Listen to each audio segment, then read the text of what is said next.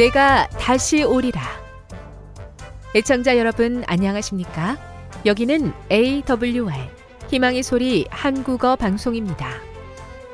본 방송은 천국 복음을 온 세상에 전파하기 위해 제7일 안식일 예수재림교회가 설립한 세계 방송망입니다. AWR 희망의 소리는 유럽, 라틴 아메리카, 아프리카, 러시아, 아시아의 방송망을 통해 전 세계에 복음을 전파하고 있습니다. AWR 아시아 희망의 소리 방송국은 한국어 방송을 매일 8시간씩 송출하고 있습니다. 희망의 소리 방송은 인터넷과 스마트폰을 통해서도 언제나 청취하실 수 있습니다. 들으실 수 있는 인터넷 주소는 awr.org입니다. 이 시간 희망의 소리 한국어 방송과 함께 보람있고 유익한 시간 되시기 바랍니다. 내가 다시 오리라. 여기는 AWR 희망의 소리 한국어 방송입니다.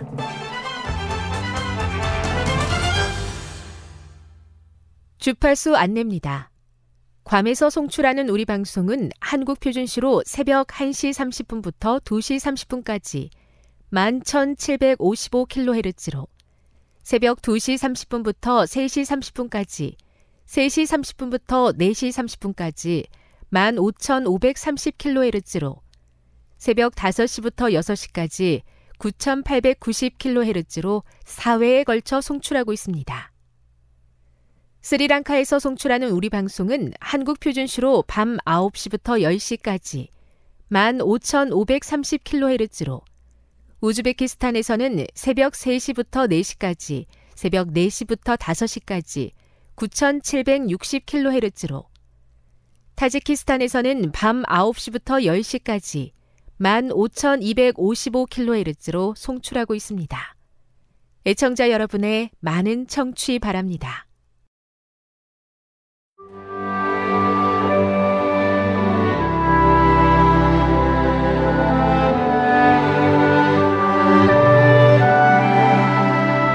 읽어주는 교과 첫째 날 1월 28일 일요일 아기 득세하는 날에 시편 74편 18에서 22절 79편 5에서 13절을 읽어보라. 이 구절은 어떤 위기를 말하고 있는가? 시편 기자는 하나님과 악의 세력 사이의 대쟁투를 이해하려고 노력하며 하나님의 헤아릴 수 없는 인내와 그분의 무한한 지혜와 능력을 바라본다. 시편에서 악의 문제는 주로 신학적인 문제이며 필연적으로 하나님에 대한 질문과 연결된다. 성전 파괴와 예루살렘의 멸망은 이방인들이 하나님을 모독할 기회를 주었기에 이는 하나님의 문제로 여겨졌다. 하나님의 기업인 이스라엘 백성은 결코 실패하지 않는 하나님의 택하심과 언약의 상징이었다. 하나님의 기업이라는 개념은 언젠가 모든 민족이 하나님의 기업이 되어 그분을 섬길 것이기 때문에 종말론적인 맥락도 포함한다. 그런데 열방이 하나님의 기업을 침범하는 것은 이런 하나님의 약속이 위협받는 것처럼 느끼게 만든다. 시편 기자는 백성들의 죄가 하나님과의 언약 관계를 더럽히고 이 모든 결과를 초래했다는 사실을 명백히 알고 있다. 백성의 회복은 전적으로 하나님의 은혜로운 개입과 죄의 속죄를 통한 언약 관계의 회복에 달려 있다. 주님이 우리 구원의 하나님이시기에 우리는 언약하신 구원의 약속에 대한 하나님의 신실하심을 기대한다. 그런데 이스라엘 민족이 회복되는 것보다 더 중요한 것은 세상에서 하나님의 품성을 옹호하는 것이다. 열방의 악행을 심판하지 않는 하나님이라면 무능한 분처럼 보일 것이다. 하나님께서 그분의 백성을 구원하실 때에야 그분의 이름도 의롭게 되고 높여질 것이다. 오늘날도 동일한 원리가 작용한다. 우리의 죄, 타락, 악은 단순히 우리 자신만 아니라 우리가 믿는다고 공언하는 하나님께 더 큰 불명예를 가져다 준다. 우리의 잘못된 행동은 우리의 증거와 사명에도 해악을 끼친다. 그리스도를 믿는다고 하는 사람들의 잘못된 행동으로 인해 얼마나 많은 사람들이 믿음에서 떠나갔는가. 교훈입니다. 이스라엘의 환란은 단순한 위기가 아니라 주님의 언약과 그 이름의 불명예를 가져왔다. 우리의 잘못이 사명과 증거에 어떤 영향을 주는지 기억해야 한다. 묵상. 하나님의 명예, 그리스도의 명예는 당신의 백성의 품성을 온전케 하는 것과 관련되어 있다는 말씀의 의미를 묵상해 보십시오. 적용.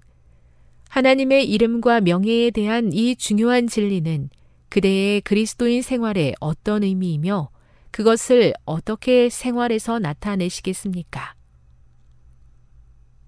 영감의 교훈입니다. 깨뜨린 언약은 새 언약을 필요하게 함. 그들은 그들이 깨어버린 언약을 통해 하나님의 은총을 바랄 수 없었다. 그러고 나서야 이제 그들은 자신의 죄악과 용서의 필요를 깨닫게 되었고 그들은 아브라함과의 언약에 나타나 있고 희생 제물로 예표된 구주의 필요를 느끼게 되었다. 그리하여 그들은 믿음과 사랑으로 그들을 죄의 속박에서 구원하시는 하나님께 메어 달렸다. 이제 그들은 새 언약의 축복을 바로 평가할 준비가 되어 있었다. 부조와 선지자 372 저에게 주신 하나님의 이름의 존귀함과 의미를 생각하게 하시니 감사합니다. 아무리 생각해도 감당할 수 없는 은혜와 특권으로 주의 자녀라 불러주심을 감사합니다. 구하오니 부르심에 걸맞는 성품을 주시고 변화가 있게 도와 주옵소서.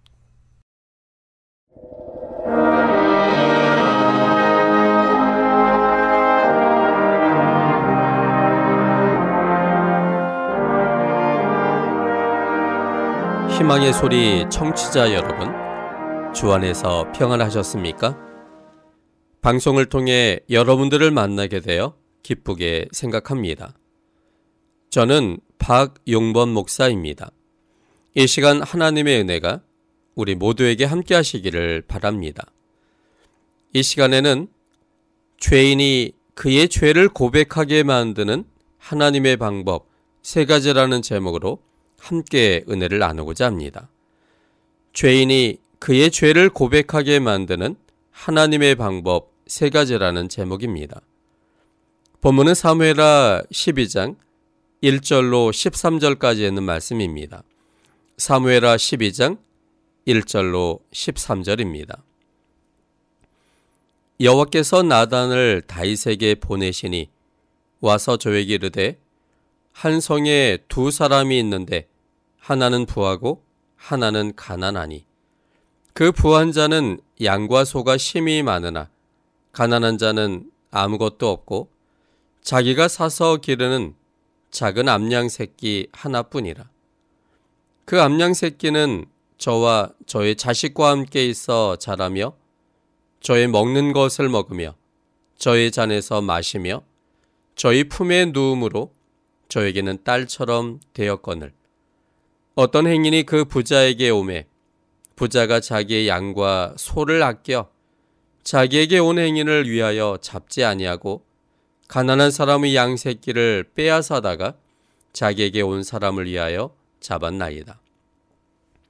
다윗이 그 사람을 크게 노하여 나단에게 이르되 여호와의 사심을 가리켜 맹세하노니 이 일을 행한 사람은 마땅히 죽을 자라.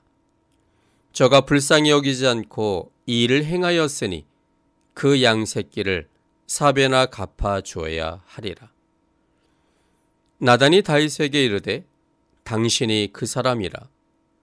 이스라엘의 하나님 여호와께서 이처럼 이르시기를 내가 너로 이스라엘 왕을 삼기 위하여 내게 기름을 붓고 너를 사울의 손에서 구원하고 내 주인의 집을 내게 주고 내 주인의 처들을 내 품에 두고 이스라엘과 유다 족속을 내게 맡겼느니라. 만일 그것이 부족하였을 것 같으면 내가 내게 이것저것을 더 주었으리라. 그러한데 어찌하여 내가 여호와의 말씀을 업신여기고 나 보기에 악을 행하였느뇨 내가 칼로 햇사람 우리아를 죽이되 암문 자손의 칼로 죽이고 그 철을 빼앗아 내 철을 삼았도다. 이제 내가 나를 업신여기고 햇사람 우리아의 철을 빼앗아 내 철을 삼았은즉 칼이 내 집에 영영이 떠나지 아니하리라 하셨고 여호와께서 또 이처럼 이르시기를 내가 내 집에 재화를 일으키고 내가 내 처들을 가져 내 눈앞에서 다른 사람에게 주리니 그 사람이 내 처들로 더불어 백주에 동침하리라. 너는 은밀히 행하였으나 나는 이스라엘 무리 앞 백주에 이 일을 행하리라 하셨나이다.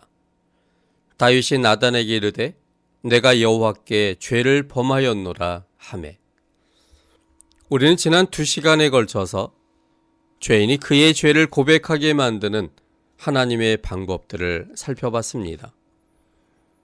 하나님이 죄인이 그의 죄를 고백하게 만드는 그 첫 번째 방법은 하나님의 구원하시는 사랑이 죄인을 찾아오는 것이었습니다. 두 번째는 하나님의 주시는 사랑을 죄인에게 보여주시는 방법이었습니다. 하나님의 사랑을 볼 때 그 사랑에 대한 확신이 그리고 그 사랑에 대한 감동이 하나님을 선택하게 만들고 동시에 자신이 죄에 속한 그 길을 이제 돌이켜 하나님 편에 두게 하며 그가 행한 모든 것에 대하여 용서하시는 사랑에 힘입어 고백하게 만든다는 것이었습니다. 오늘은 세 번째 방법을 보겠습니다. 셋째는 하나님의 책임지시는 사랑을 죄인에게 깨닫게 하십니다. 하나님이 책임지시는 사랑을 죄인에게 깨닫게 하십니다. 본문은 10절로 12절입니다.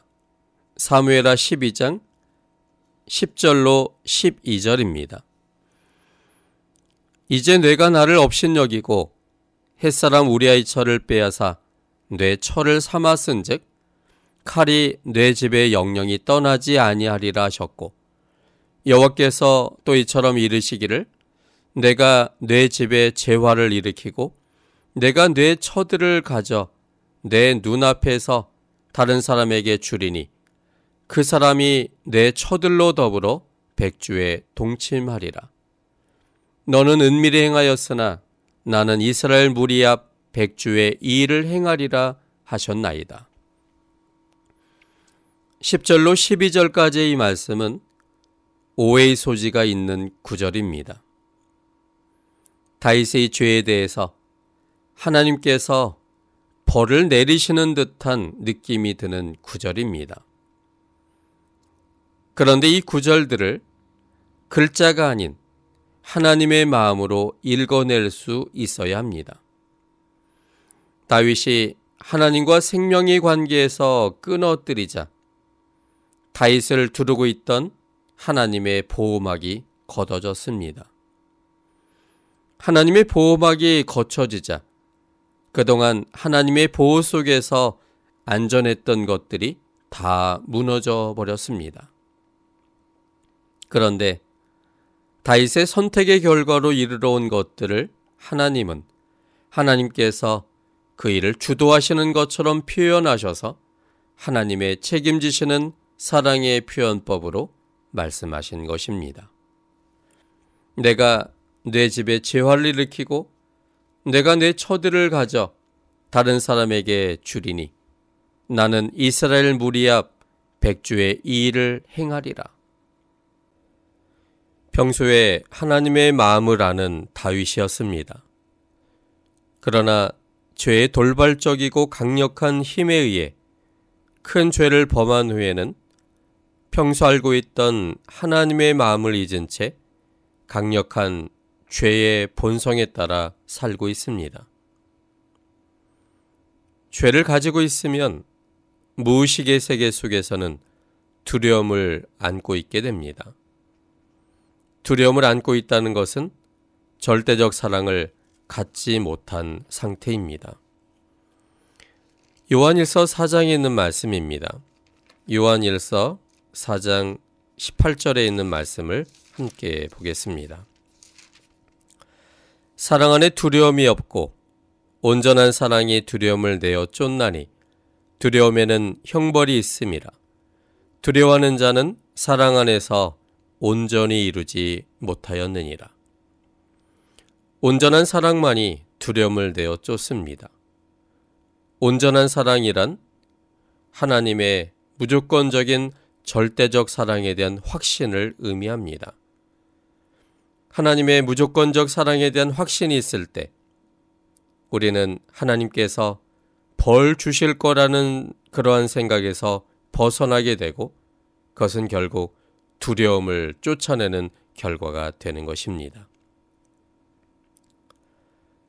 절대적 사랑을 확신하지 못해 내면의 무의식은 언제나 두려움 속에 있으면서도 그것조차 제대로 인식하지 못한 채 모든 것이 다 잘 되어가고 있다고 생각하며 살던 다윗이 나단 선자를 통해 전달해준 하나님의 말씀을 들을 때 그동안 잊혀졌던 하나님의 마음을 다시금 생각할 수 있게 되었습니다. 책임지시는 하나님의 모습을 보게 되었습니다. 자신이 흉악한 죄를 저질렀음에도 불구하고 다윗의 허물을 하나님 자신에게 돌리고 하나님께서 책임지시는 표현법으로 말씀하시는 모습 속에서 다윗은 하나님의 사랑을 느끼기 시작했습니다. 어떠한 죄라도 꾸짖지 아니하시고 용서하시는 하나님의 사랑을 깨닫게 되자 다윗은 자신이 저지른 큰 죄를 생각하게 되었습니다. 그동안 그 자신도 꺼내어 보고 싶지 않은 그래서 영혼이 모든 사람들이 기억 속에서 삭제되기를 원했던 그 죄악이 마음속에 분명히 그리고 선명하게 떠오르기 시작했습니다. 그때 그 죄가 얼마나 심각한 상태에 빠지게 한 일이었는지를 깨닫게 되자 그는 내가 여호와께 죄를 범하였노라라고 고백할 수 있었습니다. 오늘 이 본문의 상황 속에서 다윗은 시편 51편을 지었습니다. 다윗은 드디어 하나님의 인자와 자비를 보게 되었고 하나님의 자비와 인자가 그의 은밀하게 도말되기 원했던 모든 죄를 고백하게 만들고 회개하게 된 것입니다. 시편 51편에 있는 말씀을 함께 좀 보겠습니다. 시편 51편입니다. 하나님이여 주의 인자를 조차 나를 긍휼히 여기시며 주의 많은 자비를 조차 내 죄가를 도말하소서. 나의 죄악을 말갛게 씻기시며 나의 죄를 깨끗이 제하소서. 대전하는 내 죄가를 아오니 내 죄가 항상 내 앞에 있나이다. 내가 주께만 범죄하여 주의 목전에 악을 행하여 싸우니 주께서 말씀하실 때 의로우시다 하고 판단하실 때 순전하시다 하리이다. 내가 죄악 중에 출생하였으며 모친이 죄 중에 나를 잉태하였나이다. 중심의 진실함을 주께서 원하시오니 내 속에 지혜를 알게 하시리이다. 우슬초로 나를 정결케 하소서 내가 정하리이다. 나를 씻기소서 내가 눈보다 희리이다. 나로 즐겁고 기쁜 소리를 듣게 하사 주께서 꺾으신 뼈로 즐거워하게 하소서. 주의 얼굴을 내 죄에서 돌이키시고 내 모든 죄악을 도말하소서. 하나님이여 내 속에 정한 마음을 창조하시고 내 안에 정직한 영을 새롭게 하소서. 나를 주 앞에서 쫓아내지 마시며 주의 성신을 내게서 거두지 마소서. 주의 구원의 즐거움을 내게 회복시키시고 자원하는 심령을 주사 나를 붙드소서. 그러하면 내가 범죄자에게 주의 도를 가르치리니 죄인들이 죽게 돌아오리이다. 하나님이여, 나의 구원의 하나님이여, 피 흘린 죄에서 나를 건지소서. 내 혀가 주의 의를 높이 노래하리이다. 주여, 내 입술을 열어 주소서. 내 입이 주를 찬송하여 전파하리이다. 주는 제사를 즐겨 아니하시나니 그렇지 않으면 내가 드렸을 것이라. 주는 번제를 기뻐 아니하시나이다. 하나님이 구하시는 제사는 상한 심령이라. 하나님이여 상하고 통회하는 마음을 주께서 멸시치 아니하시리이다. 주의 은택으로 시온의 선을 행하시고 예루살렘 성을 쌓으소서. 그때 주께서 의로운 제사와 번제와 온전한 번제를 기뻐하시리니 저희가 스스로 주의 단에 드리리이다. 시편 51편의 이 시를 통해서 오늘 본문에 사용되어진 사회라 12장의 모습들이 우리 마음속에 그려지십니까? 다윗은 드디어 하나님의 인자와 자비를 보게 되었습니다. 하나님의 인자와 자비가 다윗의 마음속에 확실하게 그려지고 깨닫고 받아들여지게 됐을 때 놀랍게도 그동안 그의 은밀하게 잊혀지고 도말되기 원했던 모든 죄들을 고백할 수 있는 용기를 갖게 되었고 그리고 마침내 회개하게 되었습니다. 이 장면이 시편 51편 1절로 3절에 기록되어 있습니다. 하나님이여 주의 인자를 쫓아 나를 긍휼히 여기시며 주의 많은 자비를 쫓아 내 죄가를 도말하소서. 나의 죄악을 말갛게 씻기시며 나의 죄를 깨끗이 제하소서. 대전하는 내 죄가를 아우니 내 죄가 항상 내 앞에 있나이다. 죄는 크지만 다윗은 하나님의 품성이라면 용서하시는 사랑으로 자신을 의롭다라고 말씀하실 거라고 믿었습니다. 이런 확신이 사절에 표현되어 있습니다. 내가 주께만 범죄하여 주의 목전에 악을 행하여 싸우니 주께서 말씀하실 때 의로우시다고 판단하실 때 순전하시다 하리이다. 다윗 자신이 저지른 죄는 매우 악질적이고 큰 것이었습니다. 그렇지만 다윗은 하나님의 품성을 확신했습니다.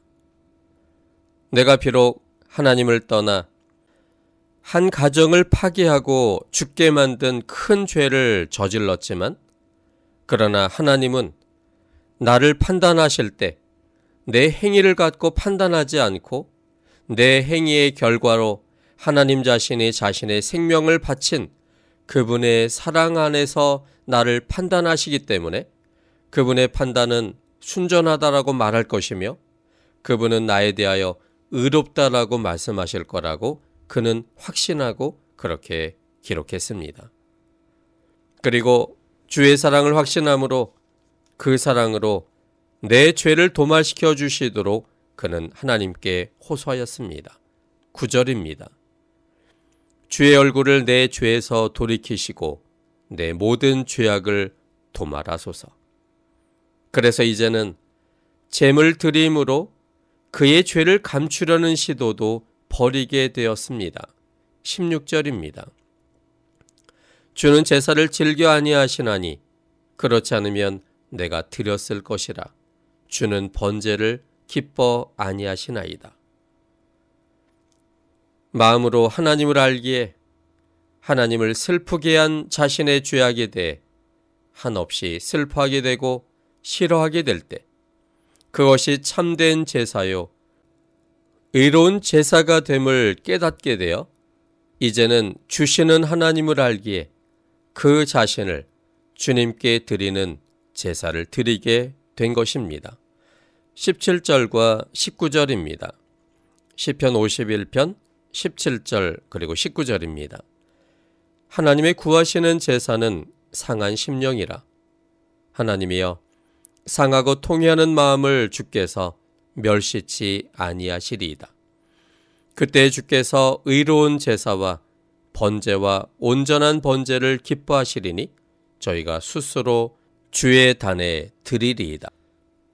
하나님의 품성을 오해하고 하나님을 떠날 때 사람들은 스스로의 죄책감에 깊이 빠져들어갑니다. 그것은 사단이 주는 전파로 우리에게 더 이상 희망이 없게 됨을 느끼게 하여 하나님께 돌아가지 못하도록 만드는 사단의 강한 술책입니다.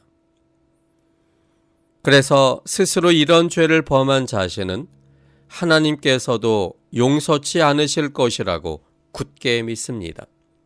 그래서 더욱더 하나님을 두려워하게 되고 마침내 하나님을 떠나버리고 마는 것입니다. 이와 관련된 가장 좋은 예는 가인이었습니다. 가인이 아벨을 쳐 죽인 후 그는 하나님께서 그를 이미 용서하셨고 또 하나님 편으로 하나님의 사랑으로 돌아오라고 호소하셨어도 가인은 그것을 받아들이지 못했습니다. 는 하나님의 품성은 무조건적 사랑을 하시는 분이 아니라 조건적 사랑을 하시는 분으로 믿고 있었기 때문이었습니다. 자신이 동생을 죽인 그 행위에 대하여 하나님은 절대로 용서하지 않고 죄의 벌을 더해 주시고 그리고 쫓아내실 거라고 그는 믿게 되었습니다. 그것이 그러 하여금 두려움 속에 있게 했습니다. 우리 그 장면을 장세기 4장 13절과 14절에 있는 말씀을 통해 확인해 보겠습니다. 가인이 여호와께 고하되 내 죄벌이 너무 중하여 견딜 수 없나이다. 주께서 오늘 이 지면에서 나를 쫓아내시온즉 내가 주의 낯을 배웁지 못하리니 내가 땅에서 피하며 유리하는 자가 될지라. 물은 나를 만나는 자가 나를 죽이겠나이다. 그런데 가인이 이렇게 말한 근거는 하나님께서 말한 것에 근거하지 않습니다. 하나님은 너가 잘못했다라고 혹은 죄벌이 클 거라고 결코 말씀하지 않으셨습니다. 그리고 내가 너를 쫓아내겠다는 말씀도 하지 않으셨습니다. 그런데 가인은 스스로 그 죄책감에 빠져서 하나님을 오해하기 때문에 이러한 말을 할 수밖에 없었던 것입니다. 이런 모습을 보시는 하나님의 마음은 견딜 수 없을 만큼 답답해 하십니다.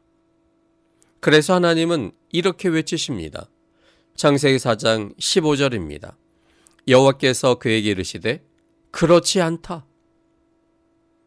너가 오해하고 있는 거야. 그렇지 않아. 너의 선택의 결과에 대하여 나는 너의 죄에 용서치 않는 분이 아니고 또한 그것에 대하여 벌을 주시는 하나님이 아니야. 나는 너를 쫓아내고자 하는 마음이 없어. 그렇지 않은 나의 마음을 너가 좀 이해하고 바라봤으면 좋겠다라고 하나님은 외치시는 겁니다. 우리 스스로가 죄책감에 빠져 내 자신을 자포자기 할 때, 그래서 아무런 희망이 없다라고 낙심하여 있을 때, 하나님은 강력하게 우리 마음에 그렇지 않다라고 말씀하십니다. 오히려 그 모든 죄의 짐을 모두 하나님께 내어놓으라고 말씀하십니다. 내가 저지른 모든 잘못에 대하여 하나님께서는 하나님이 책임져 주시겠다고 말씀하십니다. 내가 너를 창조한 창조주이므로 창조주로서 너가 행한 모든 선택의 결과를 책임지는 것은 당연한 일이라고 말씀하십니다. 이처럼 책임지시는 하나님을 깨달을 때 우리는 마음에 부담 없이 나의 모든 죄를 고백하고 하나님과 분리되었던 자리에서 주님 편으로 돌아서는 일을 선택하게 될 것입니다. 오랫동안 하나님과의 관계가 끊어진 채 살던 다윗이 하나님의 회개케 하시는 방법에 의하여 드디어 죄를 고백하고 죄로부터 돌아서서 하나님 편에 서게 되었습니다. 다윗의 회개를 이끄신 분은 하나님이셨습니다. 강압적이거나 논리적인 것이나 벌로 위협하거나 공포 분위기를 조성해서 고백하게 한 것이 아니라 하나님의 품성의 방법대로 다윗을 마침내 회개케 하셨습니다. 죄인이 그의 죄를 고백하게 만드는 하나님의 방법은 세 가지였습니다. 첫째는 하나님의 구원하시는 사랑으로 죄인을 찾아가는 것이고 두 번째는 하나님의 주시는 사랑을 죄인에게 보여주는 것이고 세 번째는 하나님이 책임지시는 사랑을 죄인에게 깨닫게 하는 것이었습니다. 회개케 하여 생명의 관계를 다시 이어지게 하신 분은 하나님 자신이었습니다.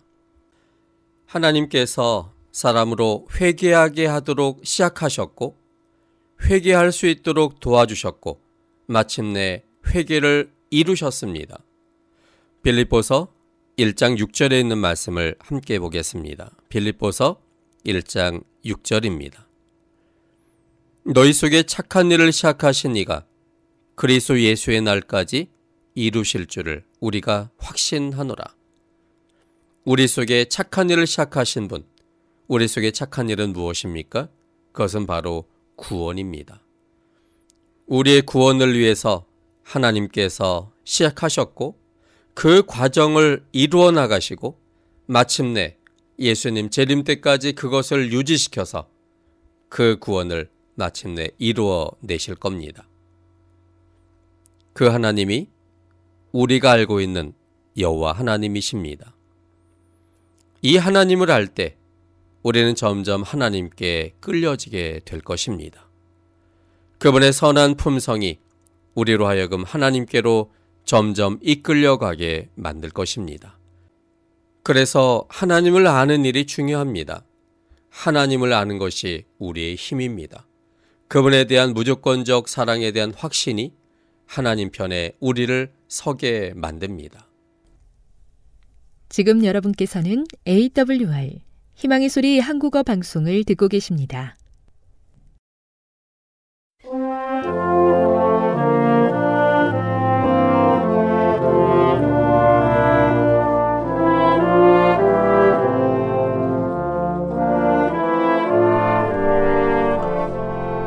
애청 여러분 한 주 동안 평안하셨습니까? 하나님의 평강이 임하시기를 기도합니다. 한국연합회 성경연구소장 김봉경 목사입니다. 이 방송을 들으시는 여러분 모두를 주님의 이름으로 환영합니다.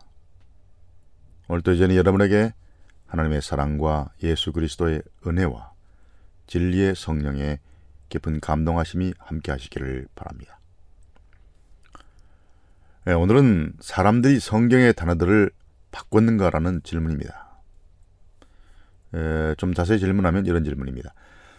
다음에 엘렌 화이트의 진술에 나오는 대로 학자들이 성경의 낱말을 바꿨다는 말이 무엇을 뜻하는지 알고 싶습니다.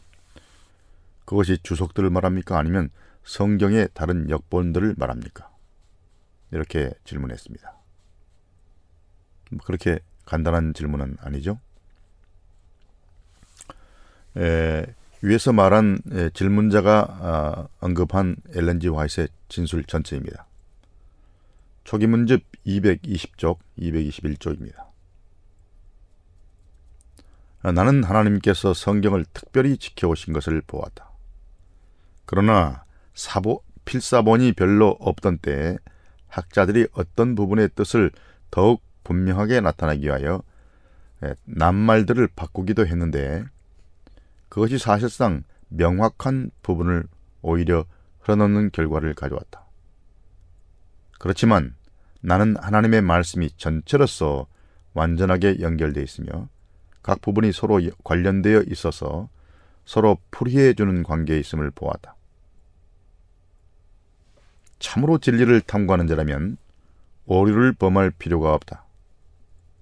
왜냐하면 하나님의 말씀이 분명하고도 단순하게 생명의 길을 가르쳐 줄 뿐 아니라 성령께서 거기에 나타난 생명의 길을 깨달을 수 있도록 인도해 주시기 때문이다. 라고 말했습니다. 자, 여기서 화인 여사가 학자들이 어떤 부분들의 뜻을 더욱 분명하게 나타내기 위하여 낱말들을 바꾸기도 했다고 말했는데요. 그것은 성경의 새로운 번역본이나 성경 주석을 가리키는 말은 아닙니다. 그것은 무슨 말이냐면 손으로 일일이 성경의 그 본문들을 베끼던 시대가 있었습니다. 그런 것을 성경의 필사본이라 하는데 그렇게 필사본들을 만들었기 때문에 지금과 비교해서 필사본이 많지 않았던 시대를 말하고 있습니다. 지금은 수많은 필사본들이 있습니다. 원본은 남아있지 않고 성경의 원본들을 필사하고 또 필사하고 예, 대대, 대대로 필사해 오다가 필사해 왔는데 초기에는 그런 필사본이 많지 않았죠. 자, 그러므로 여기서 화이트분이 말하고 있는 것은 그런 필사본들을 말하고 있습니다. 성경의 본문을 대대로 필사하는 과정에서 일어난 일들을 말하고 있는 것입니다. 지금은 수천 개의 부분적인 신약 필사본이 있고요. 때로는 전체 필사본도 있고 어떤 것은 에, 에, AD 2세기까지 거슬러 올라고 대부분은 그때부터 에, 16세기에 이르는 필사본들입니다. 이 사본들 가운데 어떤 것은 모든 세부상이 완전히 다 일치하지는 않습니다. 철자의 차이가 있을 수도 있고 어떤 단어나 에, 절이 누락되거나 또는 반복되는 필사자의 그런 실수도 나타날 수 있습니다. 그리고 좀 서로 다른 표현들도 찾아볼 수 있습니다. 그런데 이런 필사본들을 비교해서 통합적으로 만든 에, 그런 원, 원어들을 보고 에, 번역한 것이 현대 번역본들인데요. 다수의 현대 번역본들은 매 페이지 밑부분에 조그만 글씨로 나눠져 있는 조그만 글씨로 이런 차이점들을 사본상의 필사본상의 차이점들을 이렇게 언급해 놓았습니다.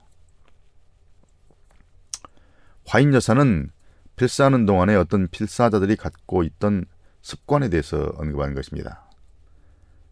그들은 때때로 어, 앞에 있던 필사본들을 다시 필사하다가 좀 모호하고 곤혹스러워 보이는 본문의 의미들을 좀 분명하게 설명하고 또 그렇게 함으로써 본문을 자신들이 믿는 바에 조화시키려고 하는 그런 습관이 있었겠죠. 그러면서 단어를 첨삭하는 일이 일어날 수 있었습니다. 그렇다 할지라도 성경의 구절들을 비교함으로써 성경에 나타난 진리를 발견할 수 있는 능력이 우리에게 있다는 확신을 엘렌 와이스는 표현하고 있습니다. 몇 가지 단어를 바꿨다고 해서 우리가 성경 전체 에, 에, 구속사적인 의미를 이해할 수 없는 것은 아니라는 거죠. 따라서 우리는 길을 잃어버릴 필요가 없다. 그렇게 엘렌 와이시 이 진술에서 말한 것입니다. 사실상 성경의 각 부분들의 필사본들이 매우 많고 또 차이가 있는 에, 점들을 평가할 수 있는 방법들을 지금은 우리 많은 학자들이 알고 있기 때문에 현재 우리가 가지고 있는 성경 본문이 원본과 거의 같다는 확신을 훨씬 더 강하게 우리가 가질 수 있게 되었습니다. 모호한 본문이나 필사상의 필사본상의 다른 점을 가진 본문들도 성경의 전반적인 의미에 손상을 주지 않는 것들입니다.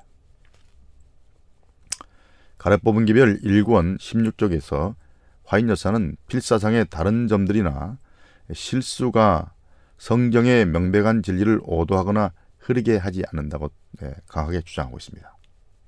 이렇게 말했습니다. 심각하게 우리를 바라보면서 성경 필사자나 번역자들이 어떤 실수를 저지를 가능성들이 있지 않을까요? 라고 말하는 사람들이 있다. 물론 그럴 수 있다.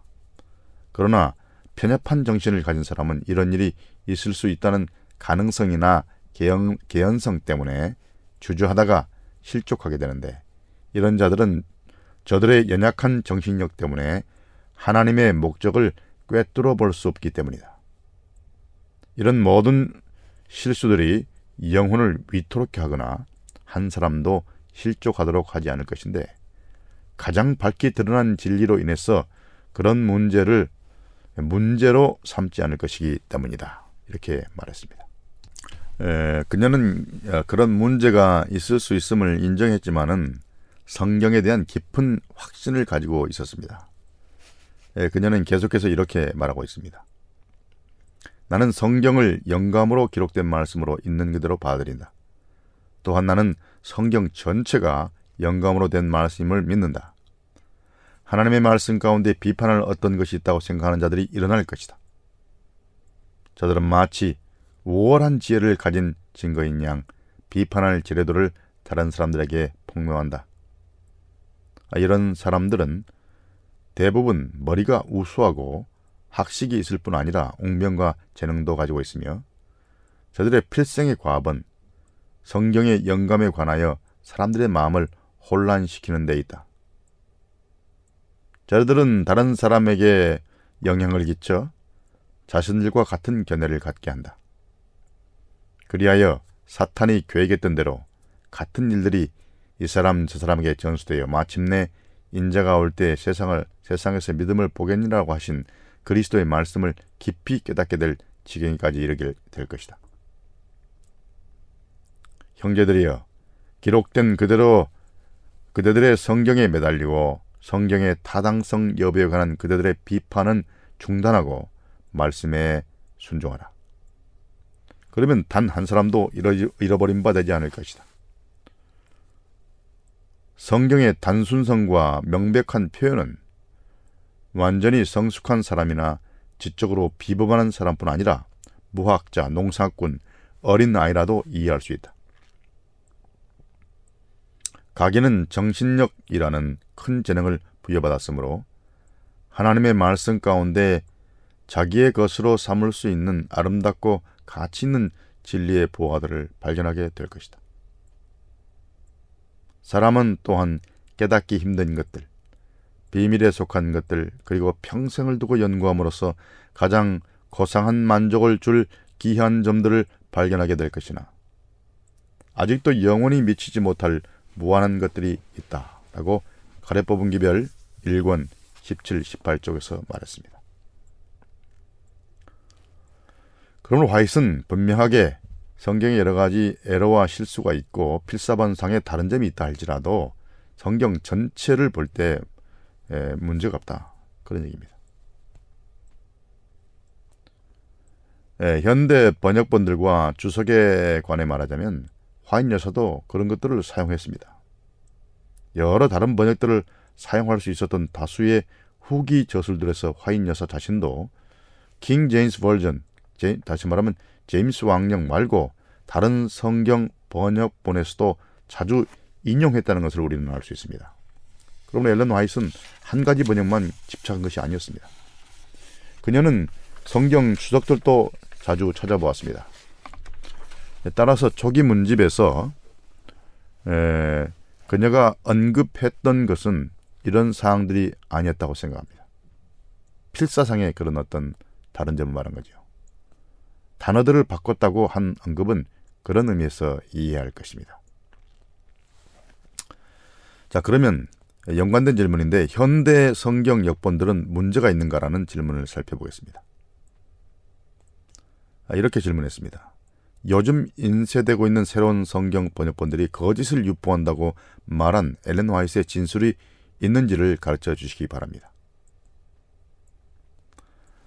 에, 새로운 성경 역본들이 거짓을 유포하게 만들어졌다. 킹 제임스 버전만이 참된 성경 번역이다. 다른 번역들은 거짓을 유포한다. 이렇게 하는 말들이 떠들고 있습니다.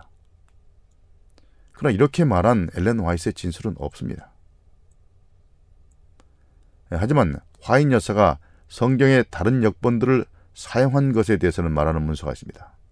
화인여사는 킹 제임스 번전 말고도 다른 여러 성경 번역들을 사용한 것에 대해서 말하는 문서가 있습니다. 그것은 다양한 성경 역본들에 대해서 화인여사가 취한 태도의 일면을 엿볼 수 있습니다. 잘 들어보시기 바랍니다. 에, 엘렌지 화이트의 에, 아들인 윌리 화이트이 쓴 글입니다. 엘렌 화이트는 자신의 글에서 당시에 있었던 다양한 영어 성경 역본들을 사용하였다. 그러나 그녀가 이러한 역본들이 지니는 각각의 장점을 직접 논평하지는 않았지만 성경 역본들 중에서 최선의 것을 사용하는, 것이 바람직, 바람직하다는 것을 인정했다는 사실이 그녀의 에, 습관 또는 관행을 보면 분명해진다. 그녀의 저술들은 그녀가 거룩한 본문의 여러 번역들의 열린 마음을 가지고 접근했다는 폭넓은, 폭넓은 근거를 제공하고 있다.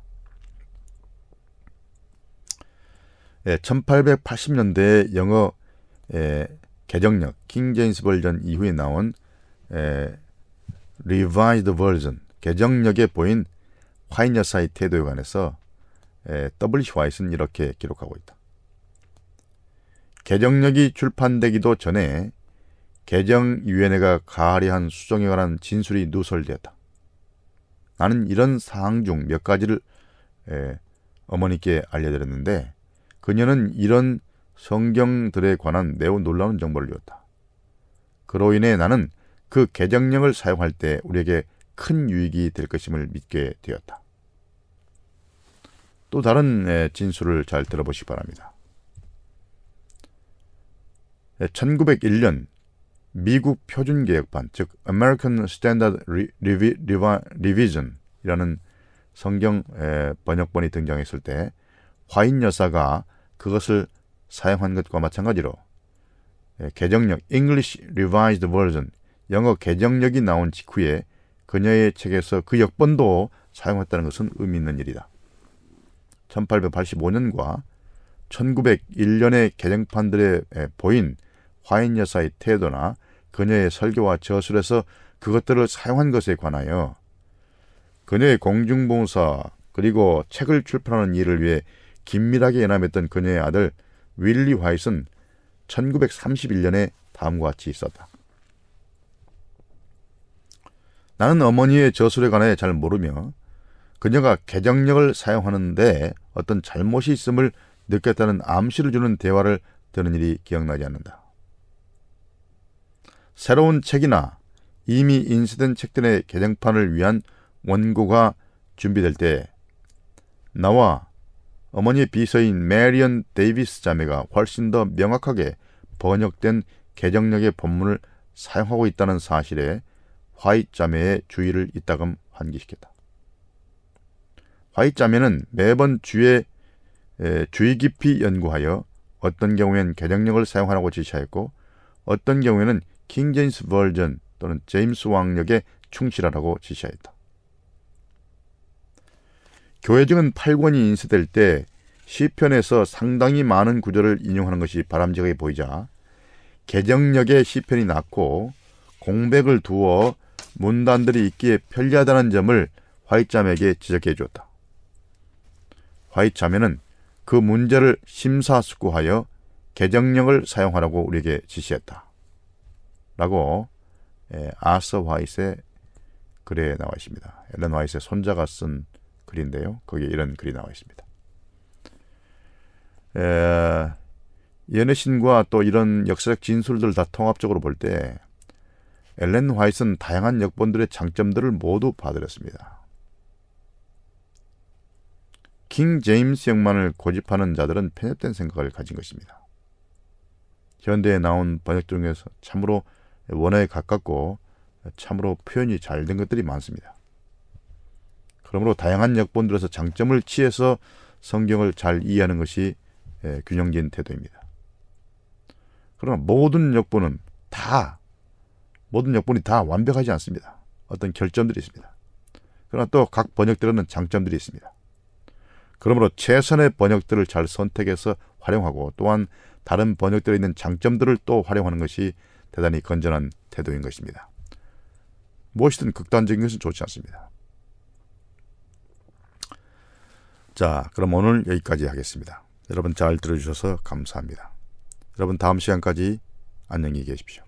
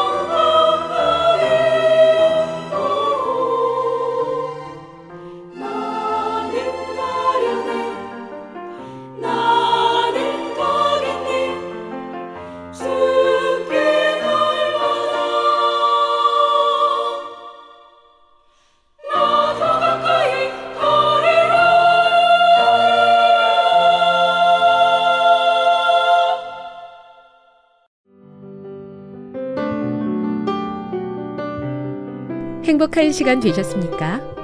지금까지 여러분께서는 AWR 희망의 소리 한국어 방송을 청취하셨습니다.